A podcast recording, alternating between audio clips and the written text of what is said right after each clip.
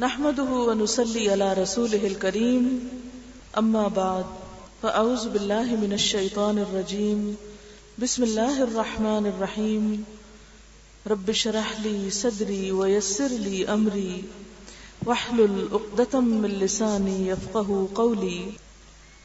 سب سے پہلے ان طالبات کو، ان خواتین کو مبارکباد پیش کرتی ہوں، جن کی زندگی میں آج یہ لمحہ آیا ہے۔ کہ اللہ سبحان و تعالیٰ کا کلام یعنی قرآن مجید انہوں نے مکمل کر لیا ہے۔ اس کے ساتھ ہی ان کی استاد کو بھی مبارکباد پیش کرتی ہوں اور اللہ تعالیٰ سے دعا کرتی ہوں کہ اللہ تعالیٰ ان کی کوششوں کو کامیاب فرمائے اور اس میں برکت پیدا کرے۔ حقیقت یہ ہے کہ قرآن پاک وہ نعمت ہے کہ جس کے مقابل اور کوئی چیز نہیں۔ اللہ سبحان و تعالیٰ فرماتے ہیں، قل بفضل اللہ و برحمتی ہی فبذلك فليفرحوا، هو خير مما يجمعون۔ کہہ دیجیے کہ اللہ تعالی کے فضل اور اس کی رحمت کے ساتھ انہیں چاہیے کہ خوش ہو جائیں۔ یعنی اس نعمت کے ملنے پر خوش ہو جائیں۔ اللہ سبحانہ تعالیٰ فرماتے ہیں، ان هذا القرآن يهدي للتي هي اقوم۔ سورت بنی اسرائیل کی آیت نمبر نو ہے کہ حقیقت یہ ہے کہ یہ قرآن وہ راہ دکھاتا ہے جو بالکل سیدھی ہے، جو بالکل درست ہے۔ کیونکہ اللہ تعالی نے ہمیں سرات مستقیم کی ایک طرف دعا مانگنے کو کہا۔ سورت الفاتحہ میں ہم دن میں کئی بار اللہ تعالیٰ سے دعا کرتے ہیں کہ اہ دن سرات المستقیم۔ یا اللہ تو ہمیں سیدھا راستہ دکھا۔ تو اللہ سبحان و تعالیٰ اس قرآن کی شکل میں ہمیں سیدھا راستہ عطا فرماتے ہیں۔ اور کیا فرماتے ان ہاد القرآن یہدی للتی ہی اقوام سیدھا راستہ چاہیے تو اس قرآن کو مضبوط پکڑ لو۔ اسی لیے اس سے پیچھے والی آیت آپ دیکھیں کہ وہاں تسم بحبل اللہ جمی ان ولا تفر اور سب مل کر اللہ کی رسی کو مضبوط پکڑ لو اور تفرقے میں نہ پڑو۔ گویا، سیدھے رستے کے لیے کیا ضروری ہے؟ اس قرآن کو مضبوطی سے پکڑ لیا جائے۔ اور مضبوطی سے پکڑنے کا مطلب صرف اتنا ہی نہیں کہ اس کو نیچے نہ گرنے دیا جائے۔ اس کا مطلب یہ بھی ہے کہ اس کو صرف بند کر کے نہ رکھ چھوڑا جائے، بلکہ اس کو پڑھا جائے۔ اور صرف پڑھا ہی نہ جائے، بلکہ اس کو سمجھا جائے۔ صرف سمجھ کے ہی نہ رکھ چھوڑا جائے، اس پر عمل کیا جائے۔ اور صرف خود ہی نہ عمل کر کے اپنے لیے جنت نہ کمائی جائے، اس کو آگے پہنچایا جائے، آگے پھیلایا جائے۔ دوسروں تک پہنچایا جائے۔ جیسا کہ اس آیت میں آپ دیکھ رہے ہیں فذکر بالقرآن من یخاف وعید بس تم اس قرآن کے ذریعے ہر اس شخص کو نصیحت کرو جو میری تمبی سے ڈرتا ہو۔ یعنی جس کے دل میں بھی خدا کا خوف ہے، جس کے اندر بھی آخرت کا خوف ہے، جس کو بھی یہ احساس ہے کہ اس نے پلٹ کر واپس جانا ہے۔ تو اس کے لیے کیا ہے کہ اس کو اس قرآن کے ذریعے نصیحت کرو۔ آپ دیکھیں، نصیحت کا مطلب کیا ہوتا ہے؟ خواہی تذکیر کا کیا مطلب ہوتا ہے؟ یاد دہانی۔ ہر انسان جو دوسرے کی خیر خواہی چاہتا ہے، دوسرے کی بھلائی چاہتا ہے، وہ اس کو ضرور اچھی نصیحت کرتا ہے۔ ایک مسلمان کا دوسرے مسلمان پر کیا حق ہے کہ اس کی خیر خواہی کی جائے؟ جیسا کہ ایک حدیث میں آتا ہے، الدین و نصیحا دین نصیحت کا نام ہے۔ نصیحت کیا؟ خیر خواہی کا نام ہے۔ آپ سے جب پوچھا گیا کہ کس کی خیر خواہی تو آپ نے اللہ کی خیر خواہی اس کی کتاب، اس کے رسول اور پھر آمت المسلمین اور ان کے ائمہ کی خیر خائی تو آمت المسلمین جو ہے ان کی خیر خائی کس چیز میں ہے؟ کہ انہیں یاد دہانی کرائی جائے۔ الحمد ہم سب مسلمان ہیں۔ مسلمان گھرانوں میں پیدا ہوئے ہیں۔ ہم سب کے دل میں خدا رسول کی محبت ہے، لیکن ہم بھول جاتے ہیں کہ اللہ تعالیٰ ہم سے کیا چاہتے ہیں۔ اللہ کے رسول صلی اللہ علیہ وسلم نے ہمارے لیے کیا طریقے پسند کیے ہیں؟ آخرت میں ہمارا حساب کس چیز کا ہوگا؟ ہماری دنیا اور آخرت کی کامیابی کا انحصار کس چیز پر ہے؟ اس کے لیے ہمیں بار بار قرآن کی طرف رجوع کرنا پڑتا ہے اور اسی کے لیے لفظ تذکیر استعمال ہوتا ہے، فذکر یعنی یاد دہانی کراؤ۔ ہم بھول جاتے ہیں یعنی قرآن پاک صرف ایک دفعہ پڑھ لینے کی چیز نہیں۔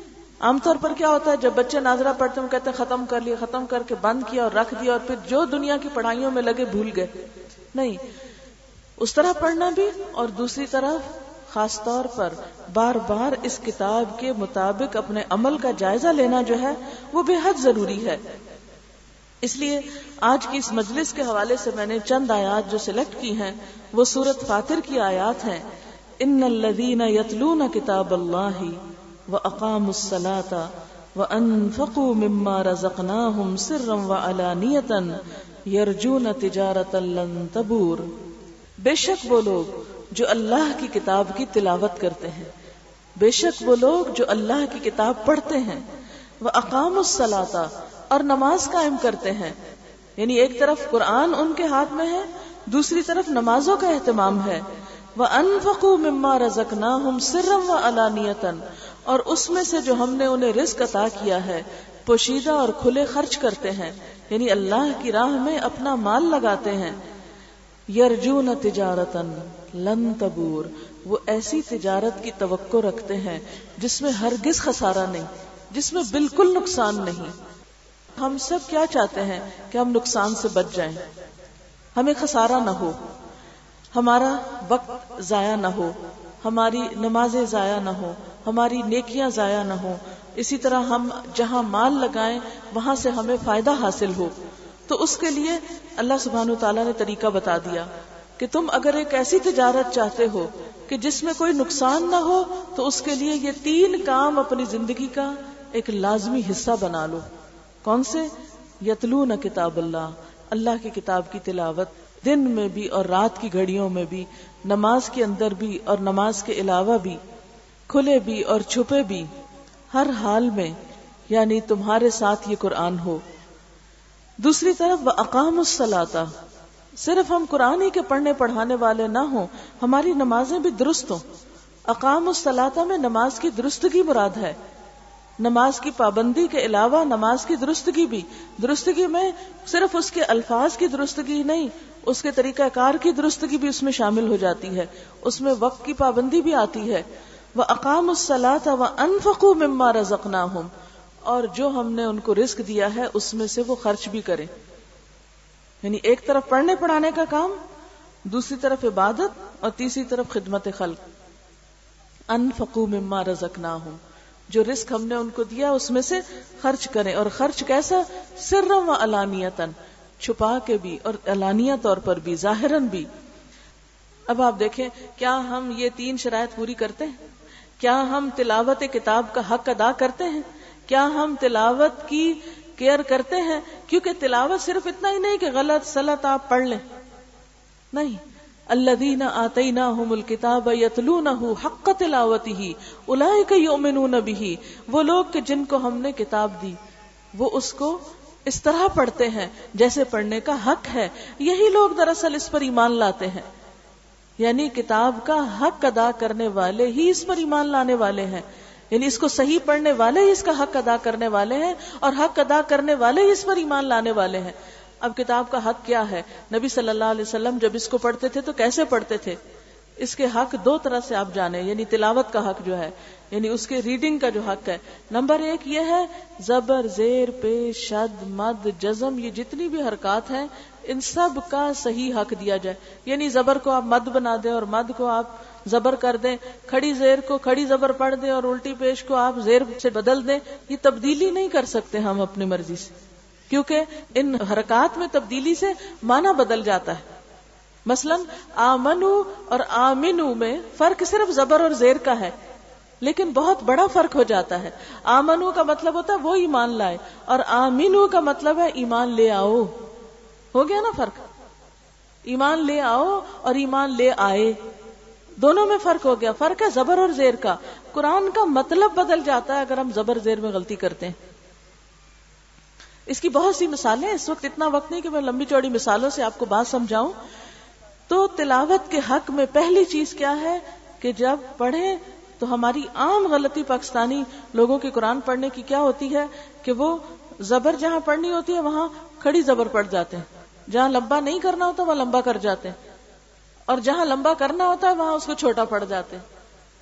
اور دوسری چیز جو ہے، وہ حروف کے صحیح مخارج ادا کرنا ہے۔ یعنی اپنی حد تک کوشش کرنی چاہیے، کیونکہ قرآن عربی زبان میں نازل ہوا ہے، تو عربی انداز اور عربی لہجہ بھی اختیار کرنا چاہیے۔ اور اس کا بہترین طریقہ کیا ہے؟ کہ عرب کاریوں کی کیسٹ سنیں۔ پہلے زمانے میں تو لوگوں کے لیے مشکل تھا کہ کسی دوسرے ملک میں رہتے ہوئے عرب ملک میں جائیں اور وہاں کسی عرب استاد کے پاس بیٹھ کے عربی لہجہ اختیار کریں۔ آج کے دور میں تو الحمد یہ چیز مشکل نہیں رہی۔ گھر گھر میں قرآن کی کیسٹ ہونی چاہیے۔ آپ دیکھیں کہ ہم میں سے کوئی گھر ایسا نہیں جس میں گانوں کی کیسٹیں نہ ہو کوئی گاڑی ایسی نہیں نظر آتی کہ جہاں پر گانوں کی کیسٹیں نہ ہو اب بچہ بچہ جو ہے وہ گانوں کا شدائی ہے۔ ہمارے بچے بچے کو یہ تو پتا چل گیا کہ روح کی غذا موسیقی ہے۔ لیکن یہ پتا کیوں نہیں کہ روح کی غذا قرآن کی تلاوت میں ہے؟ تلاوت قرآن روح کی غذا ہے۔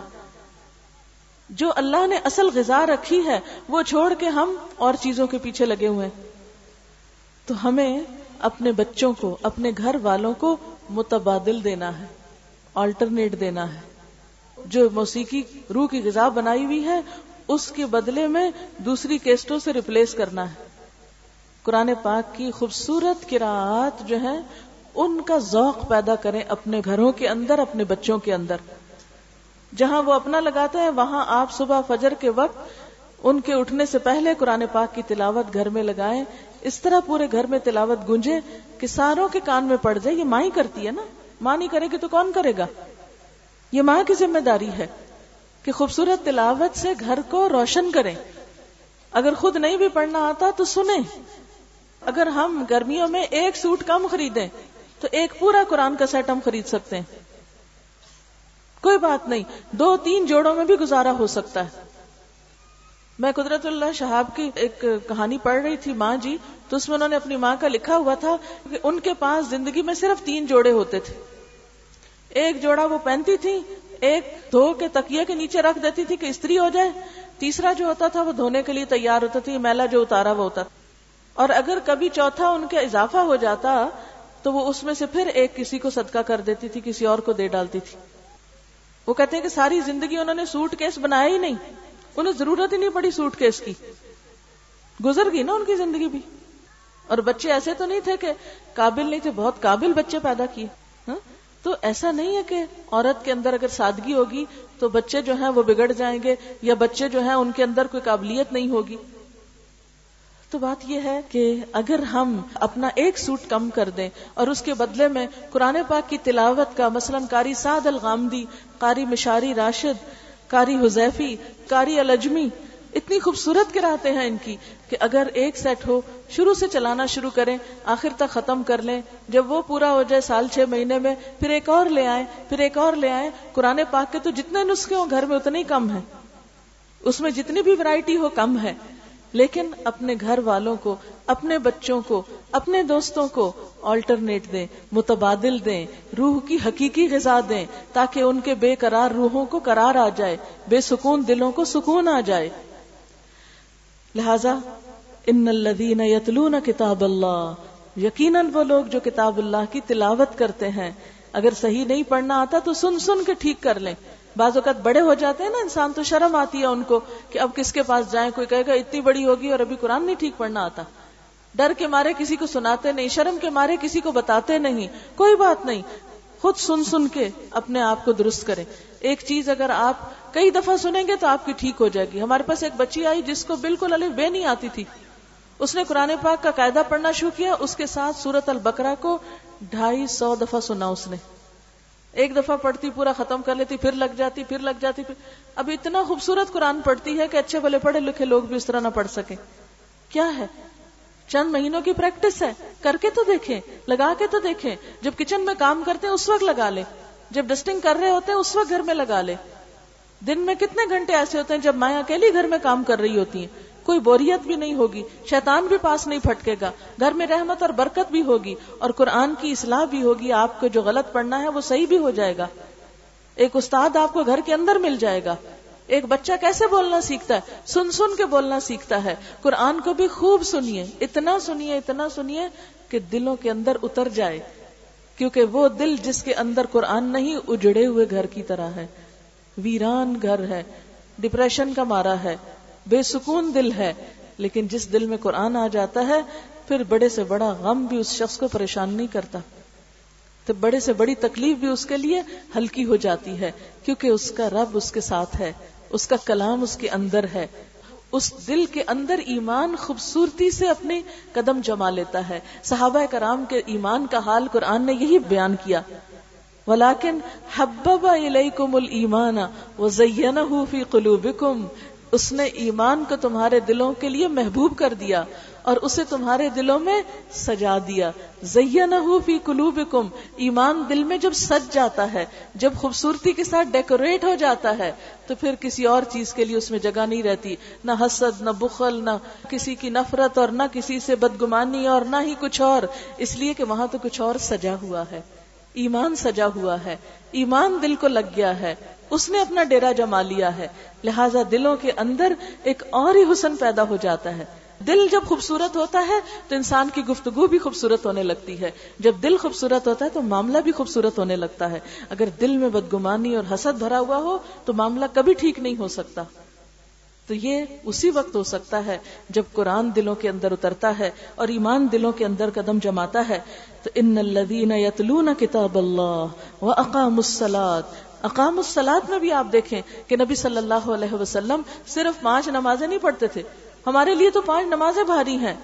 آپ پانچ نمازوں کے علاوہ تحجد میں آدھی آدھی رات کھڑے رہتے تھے۔ اتنا کھڑے رہتے تھے کہ آپ کے قدم سوج جاتے تھے۔ ایک ایک رکت میں بازو کا سورت البکرا آل عمران اور النساء تک پڑ جاتے تھے۔ اور پھر صرف تحجدی کی نماز نہیں، پھر اشراق کی نماز، چاشت کی نماز، پھر اسی طرح جمعے کے دن جمعے کی نماز، پھر کوئی مشکل آتی، تکلیف آتی، سورج گرہن ہوتا، چاند گرہن ہوتا تو فوراً نماز ہاں؟ بارش نہ برستی، قحط سالی ہوتی تو نماز، بارش زیادہ برس جاتی تو نماز۔ پھر اسی طرح اگر بادل اور آندھی آتی تو نماز۔ کوئی فوت ہو جاتا تو نماز، خوشی کا موقع ہوتا نماز، عیدین کے موقع پہ نماز۔ ہر ہر موقع پہ۔ حدیث میں آتا ہے، اذا حزب امر فزع جب آپ کو کوئی چیز غمگین کرتی فوراً نماز کی طرف دوڑتے۔ سب سے پہلے نماز کا سہارا لیتے، کیونکہ اللہ کا حکم یہی ہے وسطین بالصبر والصلاۃ کہ مدد مانگو صبر اور نماز کے ساتھ۔ آج ہم انسانوں پر ڈپینڈ کرتے ہیں۔ انسانوں کا سہارا لیتے ہیں۔ لیکن نبی صلی اللہ علیہ وسلم کا طریقہ کیا تھا؟ ہر چیز میں اللہ سے مدد۔ اور اللہ سے مدد میں سب سے پہلی چیز نماز۔ خوشی میں بھی نماز، غم میں بھی نماز، شکرانے کی بھی نماز، حاجت کی بھی نماز۔ کوئی مشکل پیش آتی، کوئی مشورہ لینا ہوتا تو اللہ سے لیتے۔ استخارے کی نماز۔ کتنی نمازیں ہیں جو آپ صلی اللہ علیہ وسلم پڑھتے تھے؟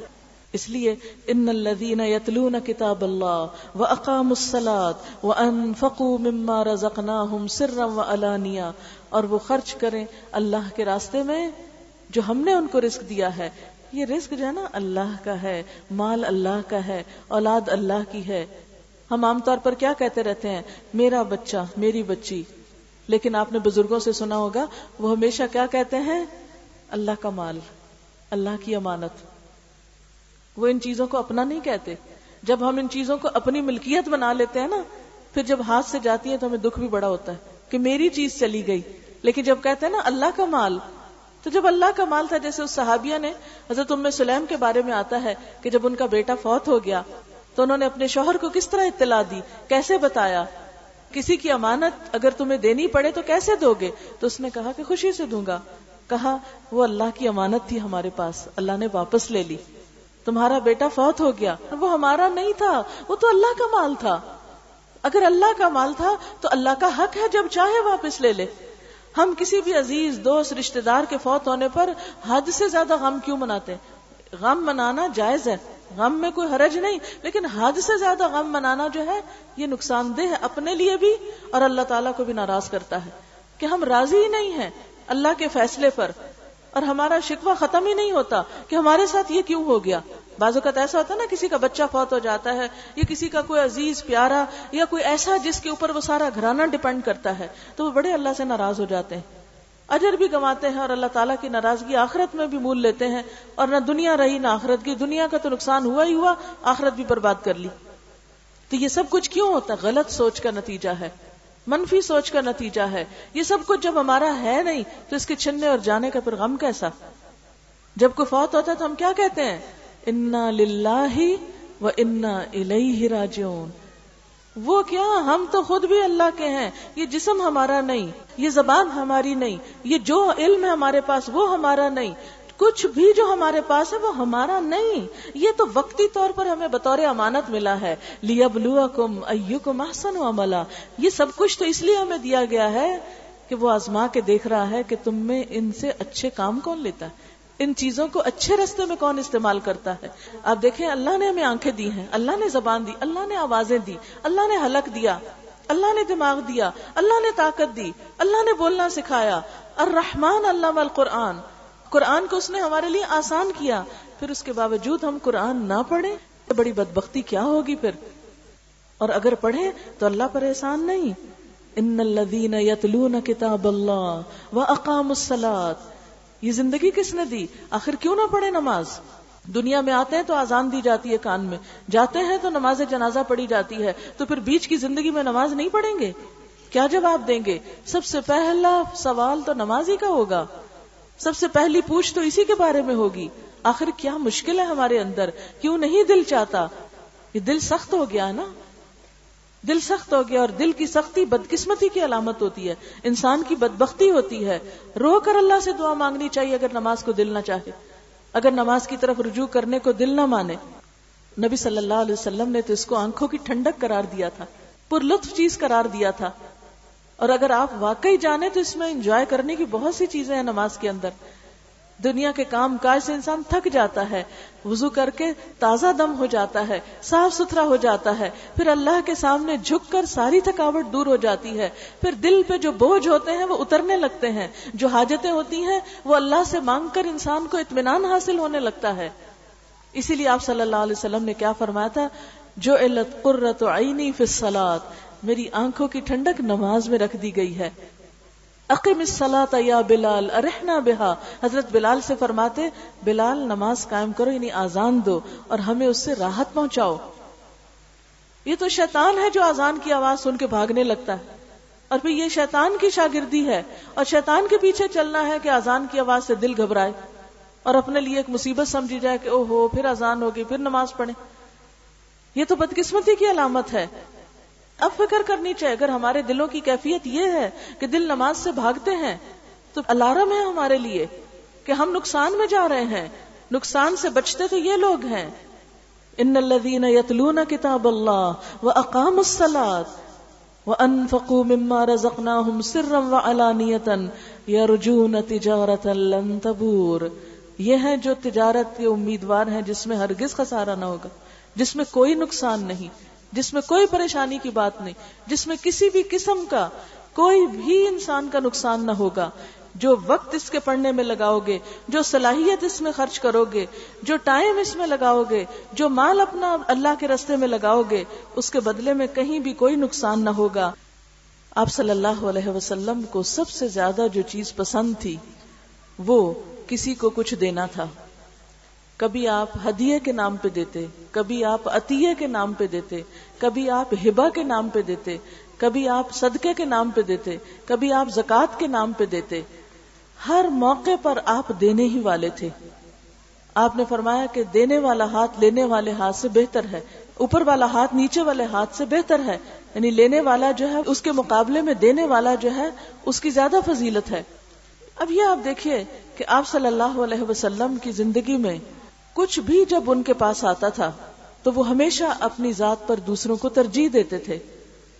اور بعض اوقات اگر کسی سے کوئی چیز خریدتے تھے یعنی لینا دینا صرف یہی نہیں ہوتا کہ کوئی شادی بیاہ ہو تو آپ کسی کے ساتھ کوئی لینا دینا کر لیں، اس کو توحفہ تحائف دے دیں، یا کوئی حج کر کے آیا ہے تو اس طرح لینا دینا کر لیں۔ جسے ہم نے عام طور پر لینے دینے کا مطلب سمجھا ہوا ہے۔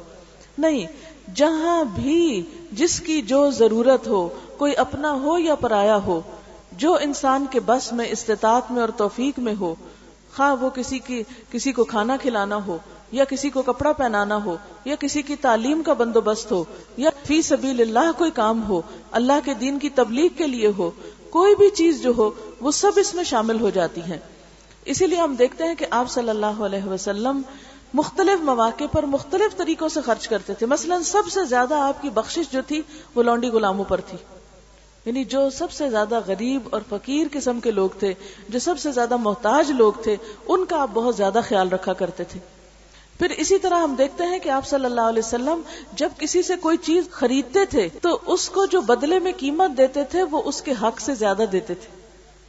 ہمارا حال کیا ہوتا ہے؟ ہم کم کرا کرا کے، کرا کرا کے، اور اس میں بھی خاص طور پر کہاں زیادہ کم کراتے ہیں؟ جو غریب لوگ ہوتے ہیں، جو ریڑھی ٹھیلے والے ہوتے ہیں، انہی سے ہی کم کراتے ہیں۔ اگر کسی بڑی سے بڑے سٹور یا دکان میں چلے جائیں تو وہاں تو پھر ہم شرما جاتے ہیں کہ وہ کہیں گے، اتنے بڑی دکان پہ آئی اور یہ پیسے کم کرا رہی وہاں تو ہم اپنی شان اور آن کے خلاف سمجھتے ہیں اس بات کو۔ وہاں تو فخریہ طور پر بھی زیادہ قیمت دے دیتے ہیں۔ لیکن بچت کہاں کرتے ہیں جمعہ بازار میں؟ کہ جو بےچارے پہلے ہی غریب ہیں، جن کے پاس پہلے ہی کچھ نہیں ہے، جنہوں نے ساری دہاڑی میں کچھ سو دو سو ہی کمانا ہے۔ کبھی کسی رکشے پہ بیٹھے یا کسی ٹیکسی پہ بیٹھے تو اس کے ساتھ بہت زیادہ بھاؤ تاؤ کرتے ہیں۔ اب ایک ٹیکسی چلانے والا سارے دن میں زیادہ زیادہ کیا کما لے گا؟ اس وقت ہمیں اس کا میٹر چلتا دیکھ کے بڑی پریشانی ہوتی ہے کہ ہمارے پیسے زیادہ لگ رہے ہیں۔ حالانکہ وہی پیسے ہم کہیں بھی ایسے ہی، اتنے پیسے تو بچے لے جائیں اسکول میں کنٹین کے لیے۔ اس وقت کوئی پریشانی ہمیں نہیں ہوتی، ہم کہتے ہیں ہمارے اپنے ہیں۔ نہیں، اصل بات یہ ہے کہ مومن کا جو مال ہے، وہ اس کا اپنا نہیں ہے، وہ اس کے پاس اللہ کی امانت ہے۔ اور اس کو اسے اس جگہ خرچ کرنا ہے جہاں اللہ کی رضا ہے۔ تو اللہ کی رضا کیا ہے کمزور طبقات پہ خرچ کرنے میں۔ نبی صلی اللہ علیہ وسلم خرید و فروخت میں بڑے آسان تھے۔ اور جیسا کہ آپ صلی اللہ علیہ وسلم نے فرمایا، کیا میں تمہیں نہ بتاؤں اس شخص کے بارے میں کہ جس پر آگ حرام ہے؟ یا وہ آگ پر حرام ہے یعنی فائر پروف ہے، اس پہ آگ اثر نہیں کرے گی؟ کل قریب ہر وہ شخص جو قریب ہے ہر وہ شخص جو قریب ہے ہین جو آجزی کرنے والا ہے لین نرمی کرنے والا ہے سہلن آسان ہے۔ یعنی جس سے معاملہ کرنا آسان ہے، مشکل نہیں ہے۔ اب اس میں آپ دیکھیں، کلو قریب جو لوگوں کی اذیتوں اور تکلیفوں کے باوجود ان کے بیچ میں رہتا ہے۔ ہمارا حال کیا ہوتا ہے؟ ذرا ہمیں کوئی کسی سے اختلاف ہو جائے، ذرا کوئی کسی سے موڈ آف ہو جائے، ذرا کوئی کسی کی بات پسند نہ آئے، کوئی چیز ہماری مرضی کے خلاف جائے، تو ہم سب سے پہلے کیا سوچتے ہیں؟ اس سے تو بولنا ہی نہیں۔ اس سے تو تعلق ہی نہیں قائم رکھنا۔ بعض اوقات لوگ خون کے رشتے تک کاٹ کے رکھ دیتے ہیں چھوٹی چھوٹی باتوں کے اوپر، چھوٹی چھوٹی مرضی کے خلاف کام ہونے پر۔ لیکن آپ نے فرمایا، وہ مومن زیادہ بہتر ہے جو لوگوں کی طرف سے پہنچنے والی تکلیفوں کے باوجود ان کے بیچ میں گھل مل کے رہتا ہے۔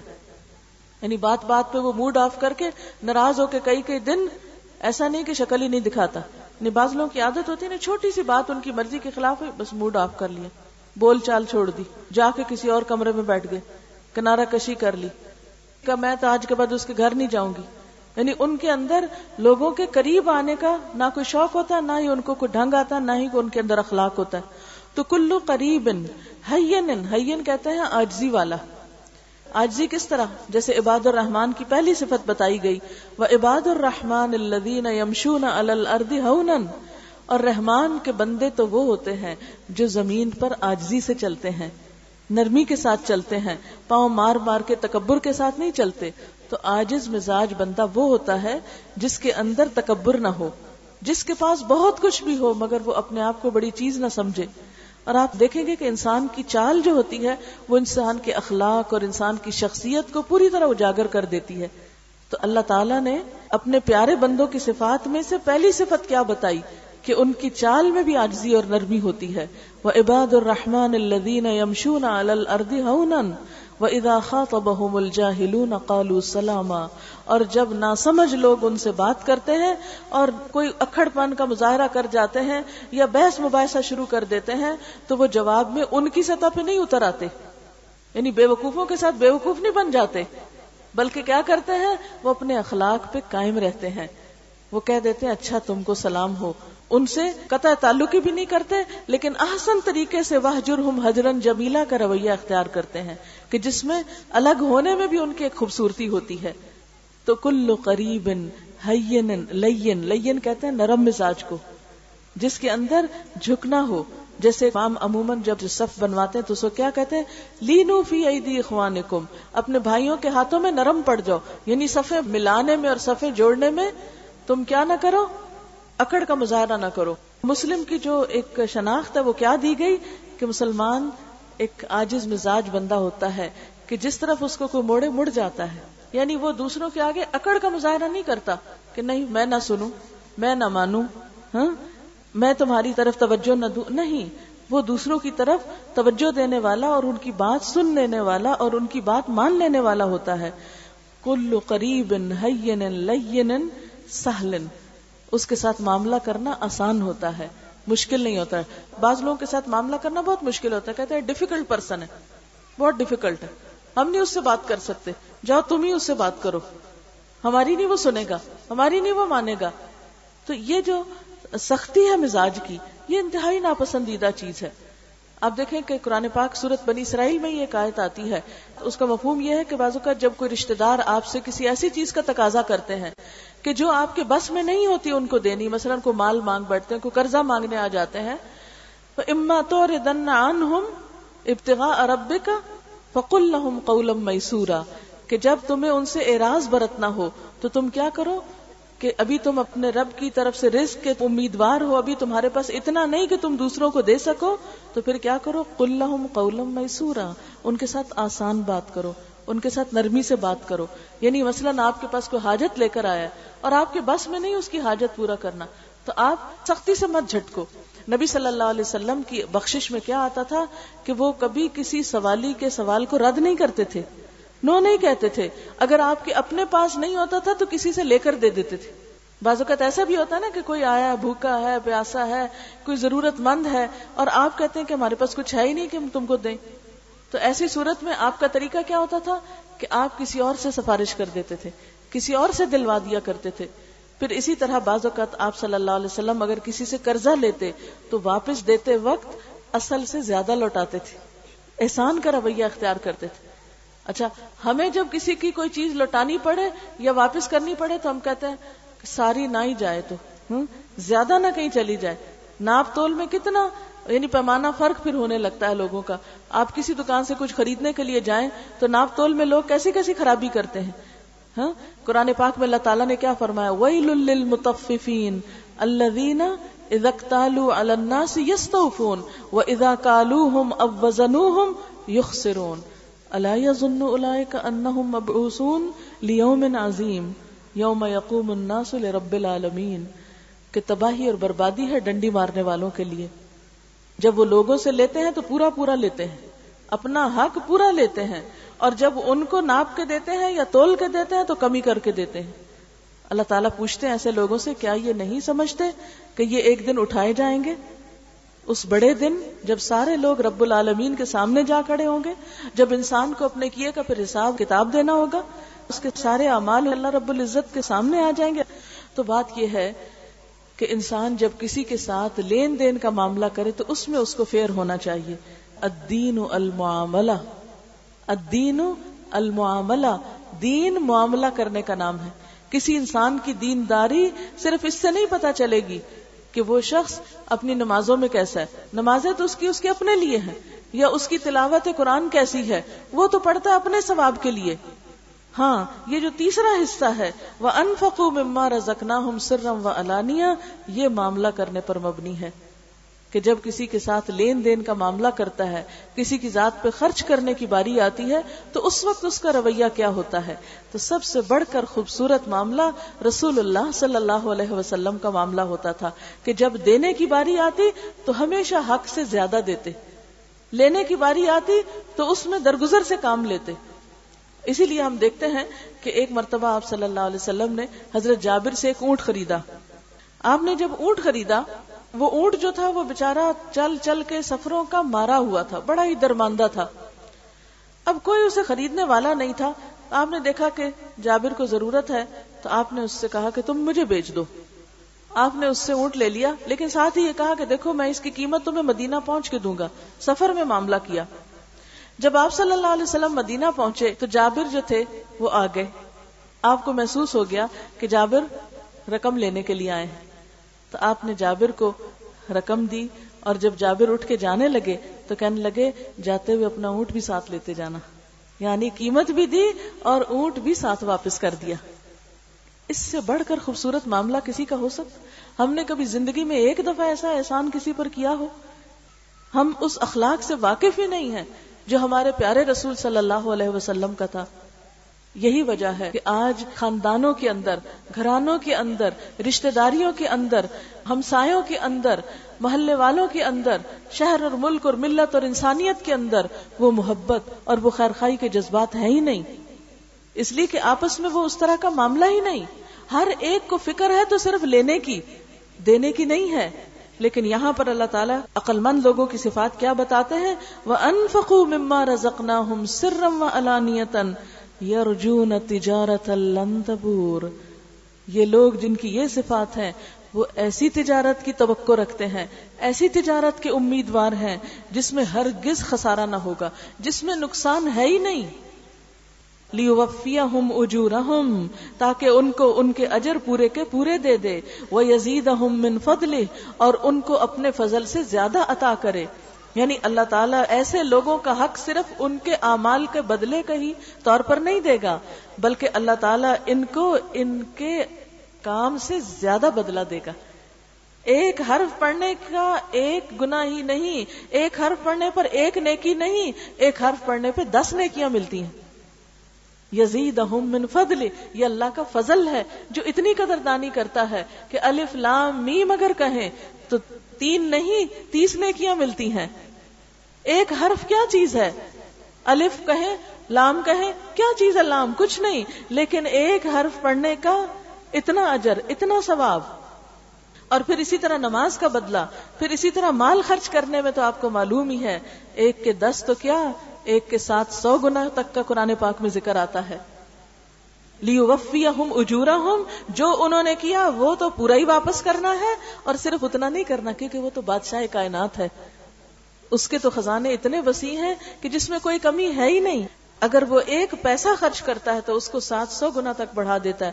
جیسا کہ سورت البقرہ میں آتا ہے کہ مسل الزین فکون ام والم فی سبیل اللہ کا مسل حبت امبت سبا سنا بلا فی کل سمبلت میں حبا کہ ان لوگوں کی مثال جو اللہ کے راستے میں اپنا مال خرچ کرتے ہیں، ایسے ہی ہے جیسے ایک دانا ہو۔ جو دانا بویا جائے تو اس سے سات بالیاں ہو گئے اور ہر بالی میں سو دانے ہوں۔ اور اللہ تعالیٰ جس کے لیے چاہتا ہے اور زیادہ دگنا کر دیتا ہے، اور زیادہ بڑھا دیتا ہے۔ یعنی مال کا خرچ کرنا صرف ایک کے بدلے ایک نہیں، دس تو منیمم ہے۔ اور سات سو کا ذکر آتا ہے اور سات سو کے ذکر کے بعد فرمایا، جس کے لیے جتنا چاہتا ہے بڑھا دیتا ہے۔ لی وفی اہم اجور اہم من فضلی ان کی محنتوں کا سلا بھی ان کو ملے اور اپنے فضل سے اللہ ان کو اور بھی عطا کرے۔ انہو غفور شکور، بے شک وہ بخشنے والا بھی ہے، قدردان بھی ہے۔ یہاں دو صفات غفور اور شکور بیان ہوئی۔ غفور کس کے لیے ہے؟ کہ ان کاموں میں کوئی کمی بیشی ہو جائے تو معاف کر دے گا۔ مثلا قرآن پڑھنے کا ہم ہنڈریڈ پرسینٹ حق تو نہیں دے سکتے۔ اب بچپن سے اگر عادت نہیں، جتنی محنت کریں، کچھ نہ کچھ کمی تو رہ جائے گی نا۔ اسی طرح مانے سے پڑھنا، سمجھنا، ادھر یاد کرتے ہیں، ادھر بھول جاتے ہیں، ادھر پڑھتے ہیں، ادھر پڑھاتے ہیں، ادھر کمی بیشی ہو جاتی ہے۔ نمازوں میں آپ دیکھیے، کبھی وضو میں کمی بیشی ہو جاتی، کبھی ہم سے تہارت کا صحیح اہتمام نہیں ہوتا، کبھی اسی طرح نماز پڑھتے ہوئے بھول جاتے ہیں، پتہ نہیں دو رکاتے پڑھی ہیں کہ تین پوری پڑھ لی ہیں، چار پڑھی ہیں کہ تین پڑھی ہیں، اکثر وسوسے کا شکار ہو جاتے ہیں۔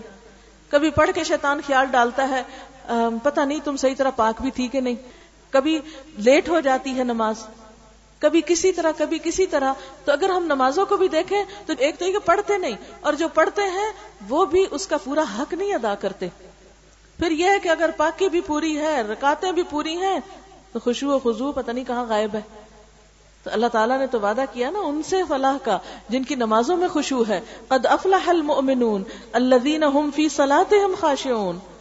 یقیناً فلاح پا گئے وہ مومن جو اپنی نمازوں میں خوشبو اختیار کرتے ہیں یعنی توجہ سے نمازیں پڑھتے ہیں آجزی سے نماز پڑھتے ہیں۔ اور اس کا بہترین طریقہ کیا ہے کہ نماز میں ادھر ادھر نہ دیکھا جائے۔ بہت سے لوگ شکایت کرتے ہیں نا نماز میں بڑے بسو سے آتے ہیں۔ تو اس کا حل کیا ہے؟ سامنے سجدے کی جگہ پر دیکھا جائے۔ دوسری بات یہ کہ ہلا جلا نہ جائے نماز میں۔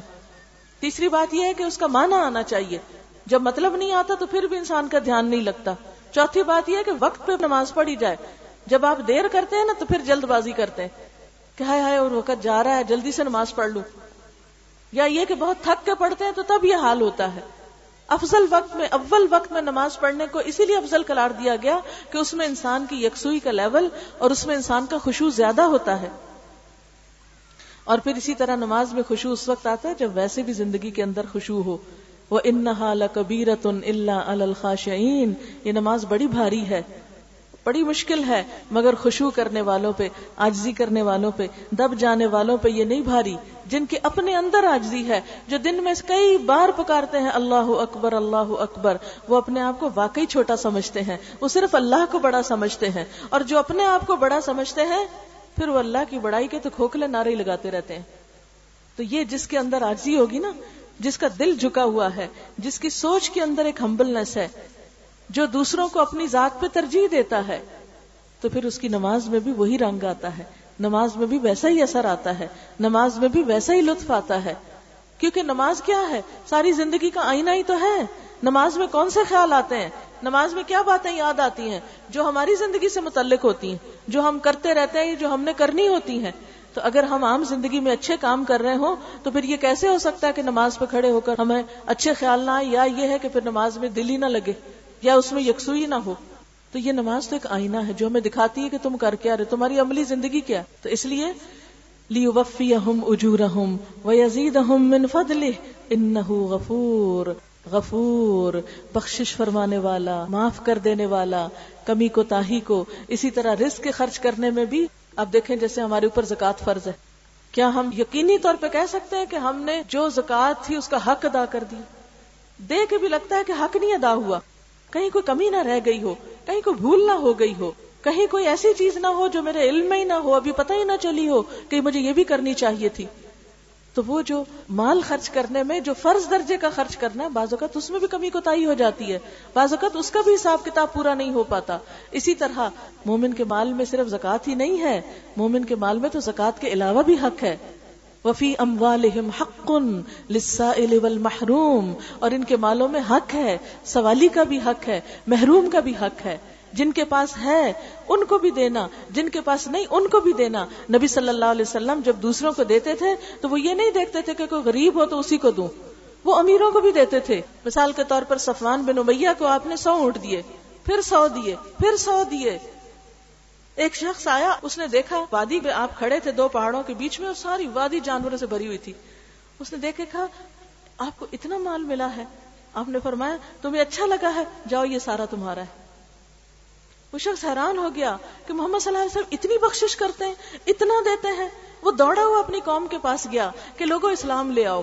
محمد صلی اللہ علیہ وسلم اتنا دیتے ہیں کہ انہیں پھر دے کر فقر و فاقہ کا خوف نہیں رہتا۔ ان کو یہ فکر نہیں ہوتی کہ میں فقیر ہو جاؤں گا۔ میرا کیا بنے گا؟ اثر کی نماز پڑھائی آپ صلی اللہ علیہ وسلم نے، تیزی سے گھر کی طرف گئے۔ جلدی سے گئے اور واپس آئے۔ صحابہ کرام حیران ہو کے دیکھ رہے تھے کہ آپ اتنی جلدی جا کے کیوں آئے ہیں؟ تو آپ نے بتایا، میرے گھر میں سونے کا ایک ٹکڑا رکھا ہوا تھا اور میں نہیں چاہتا تھا کہ وہ سونے کا ٹکڑا ہمارے گھر میں رات گزارے۔ میں چاہتا تھا کہ رات آنے سے پہلے ہی وہ اللہ کی راہ میں قربان کر دوں۔ اسی لیے ہم دیکھتے ہیں کہ حضرت عائشہ اور حضرت اسما رضی اللہ تعالی عنہا دونوں اللہ کے رستے میں مال خرچ کرتی ہیں۔ حضرت اسما کا طریقہ کیا تھا کہ جو ان کے پاس مال آتا وہ اس کو اکٹھا کرتی اور پھر اس کو دیتی۔ ایک اماؤنٹ ہو جاتی اور پھر اس کو دیتی۔ حضرت عائشہ کا طریقہ کیا تھا؟ جو آتا ساتھ ساتھ نکالتی چلی جاتی، جمع بھی نہیں کرتی تھی۔ یعنی وہ اثر جو نبی صلی اللہ علیہ وسلم کی ذات کا ان کے اندر پڑا، ان کے بھی امال ایسے ہی ہو گئے۔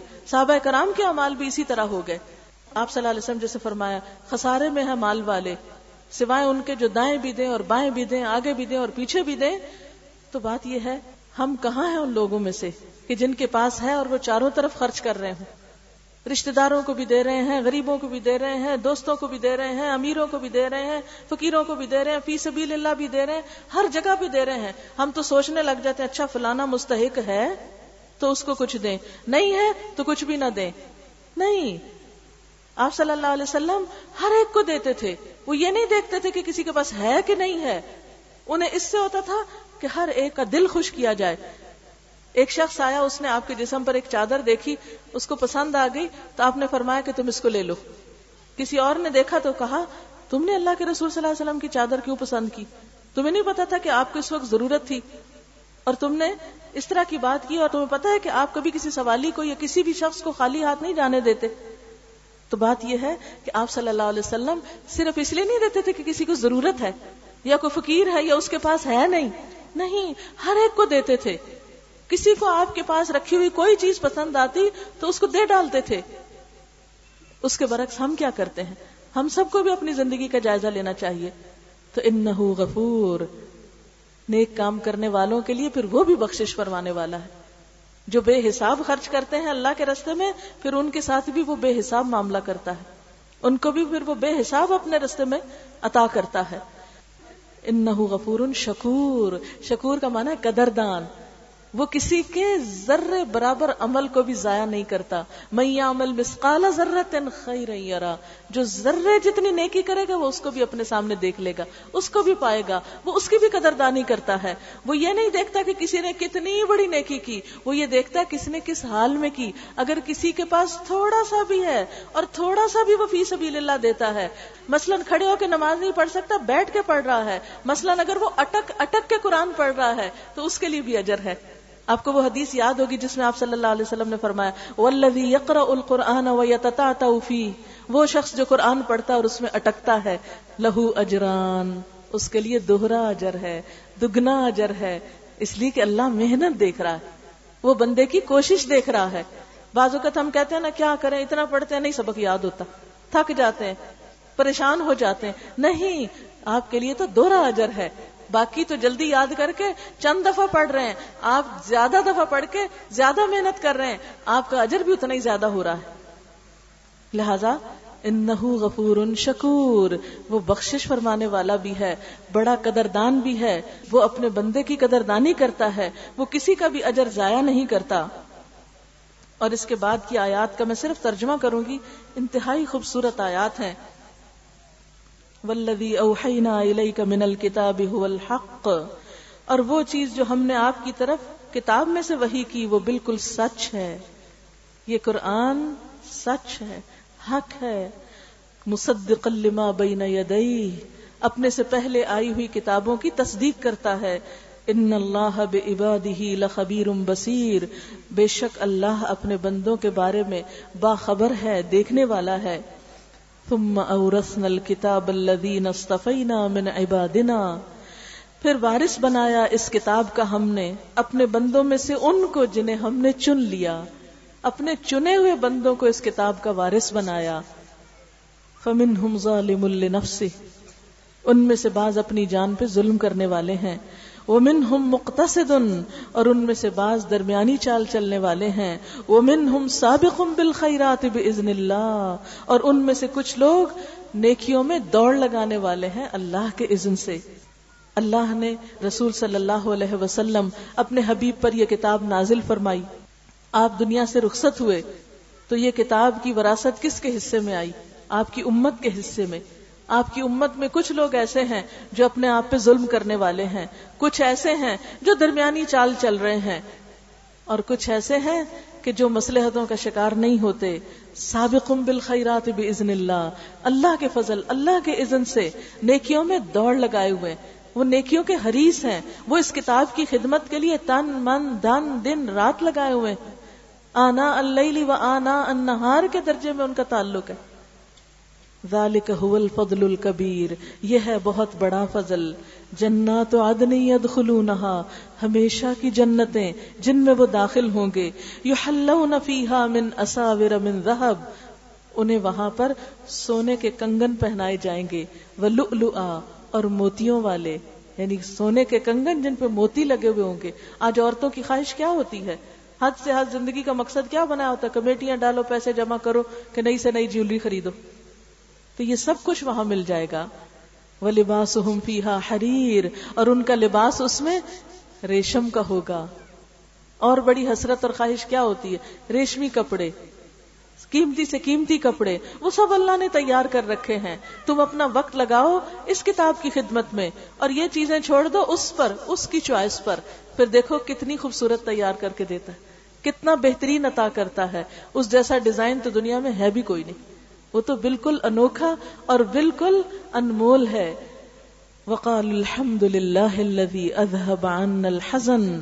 اور اس وقت وہ کہیں گے، اللہ کا شکر ہے، جس نے ہم سے غم دور کر دیا۔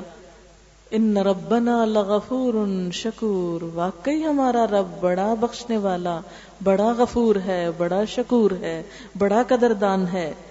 الذي احلنا دار المقامہ جس نے ہمیں اس ہمیشگی کے گھر میں لا اتارا، من فضلہ، اپنے فضل سے، لا یمسنا فیہا نصب، جس میں ہمیں کوئی تھکاوٹ نہیں، ولا یمسنا فیہا لغوب، اور نہ ہی اس میں کسی قسم کی کوئی مشقت پیش آتی ہے، نہ اس میں کوئی مشقت ہے، اور نہ ہی اس میں کوئی تھکاوٹ ہے۔ والذین کفروا لهم نار جہنم اور وہ لوگ جنہوں نے کفر کیا، اس کتاب کو مان کے نہ دیا، ان کے لیے جہنم کی آگ ہے۔ لا یقضى علیہم ان کا فیصلہ نہ چکایا جائے گا۔ فیموتوا کہ مر جائیں۔ ولا یخفف عنہم من عذابها۔ اور ان کے عذاب میں سے بھی کچھ کم نہ کیا جائے گا۔ کذالک نجزی کل کفور اسی طرح ہم بدلہ دیتے ہیں ہر ناشکرے کو۔ وہم یسترخون فیہا اور وہ اس میں چیخے ماریں گے۔ اور کیا کہیں گے؟ ربنا اخرجنا، اللہ ہمیں اس سے نکال، نامل صالحن ہم ذرا اچھے کام کر لیں۔ اللہ ایک دفعہ آگ سے نکال کہ اچھے کام کر کے آئیں۔ غیر اللہ کنہ نامل ان کاموں کے علاوہ جو ہم کرتے رہے۔ تو اللہ تعالیٰ یہ نہیں فرمائیں گے اچھا میں تم کو ایک دفعہ بھیجتا ہوں پھر دنیا میں۔ جاؤ اب نیکیاں کر کے آؤ۔ اللہ تعالیٰ فرمائیں گے، اولم نعمرکم؟ کیا ہم نے تم کو لمبی عمر نہ دی تھی؟ ما یتذکر فیہ من تذکر، کہ جس کو اس میں نصیحت پکڑنی تھی وہ نصیحت پکڑ لیتا۔ جس کو اس میں سبق لینا تھا وہ لے لیتا۔ وجاءکم النذیر، اور تمہارے پاس خبردار کرنے والا بھی آیا تھا۔ فذوقو تو چکھو چکھو اب اس عذاب کو۔ فما للظالمین من نصیر، ظالموں کے لیے آج کوئی بھی مددگار نہیں۔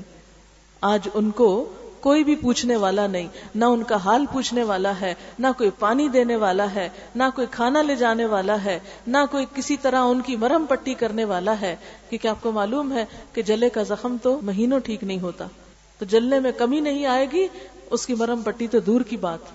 لہذا آج وقت ہے، آج ہمیں زندگی ملی ہے، آج محلت ہے، آج ہم یہ کام کر کے اس تجارت کے سوداگر ہو سکتے ہیں کہ جس میں کوئی نقصان نہیں۔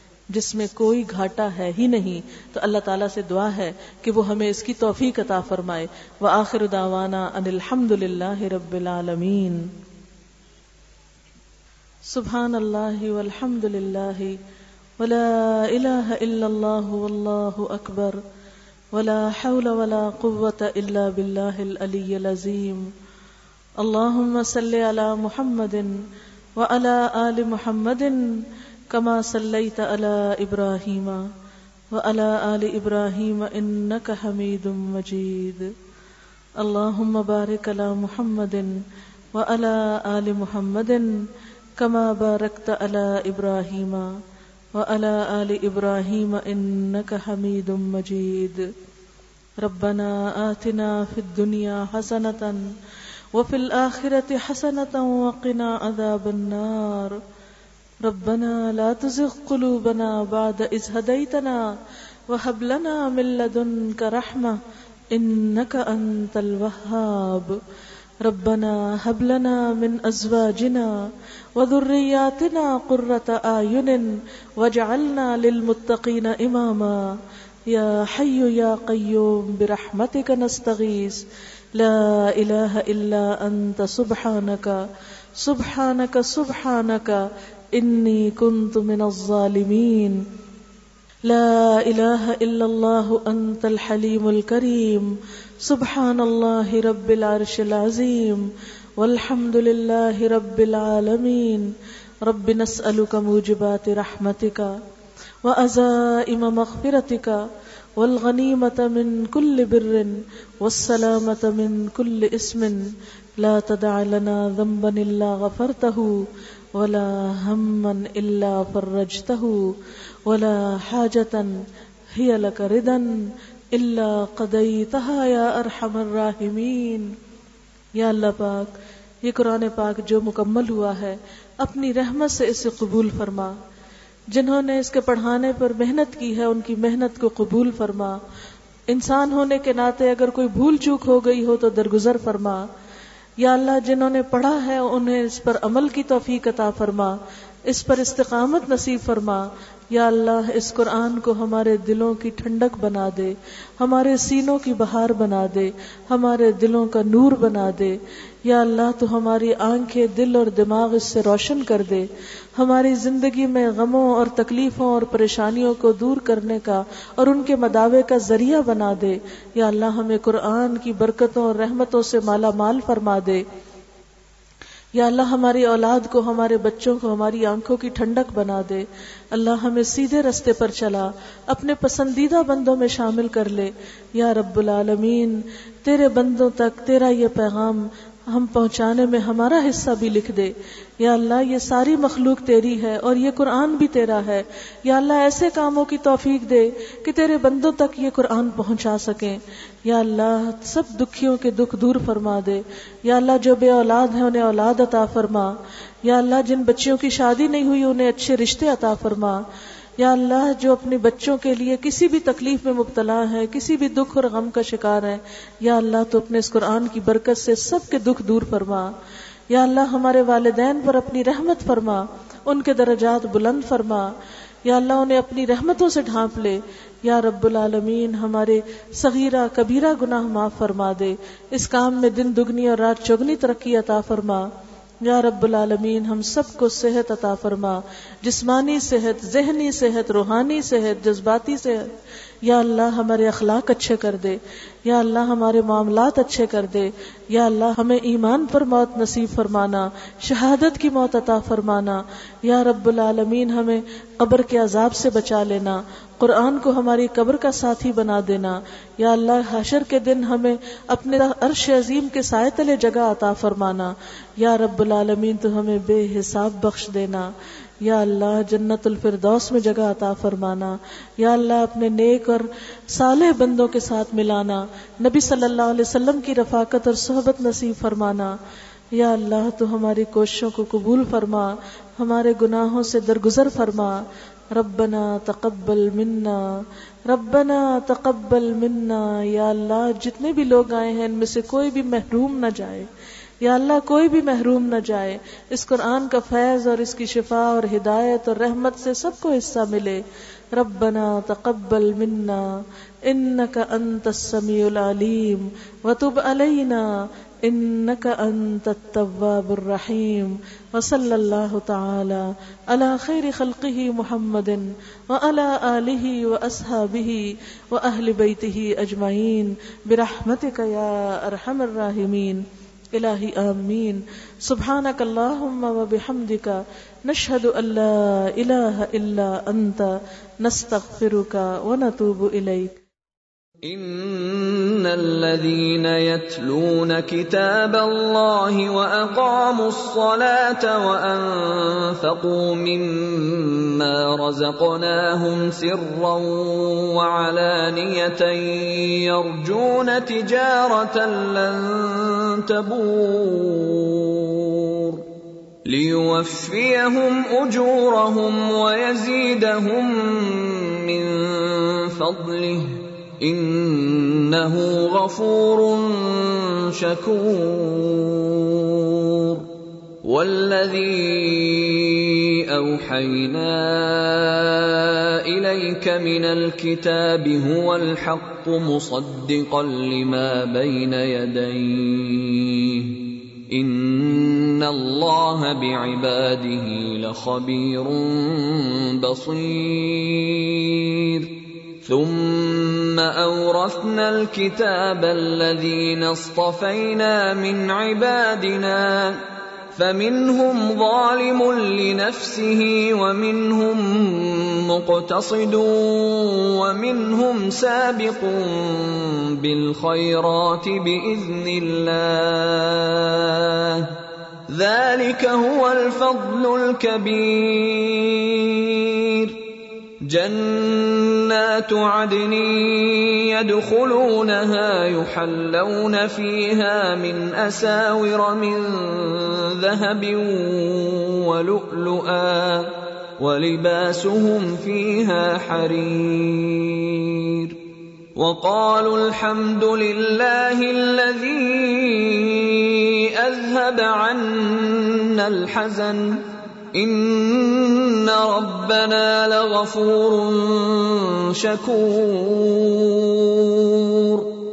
الذي احلنا دار المقامه من فضله لا يمسنا فيها نصب ولا يمسنا فيها لغوب والذين كفروا لهم نار جهنم لا يقضى عليهم فيموتوا ولا يخفف عنهم من عذابها كذلك نجزي كل كفور وهم يصطرخون فيها ربنا اخرجنا نعمل صالحا غير الذي كنا نعمل. اولم نعمركم ما يتذكر فيه من تذكر وجاءكم النذير. فذوقوا فما للظالمين من نصير.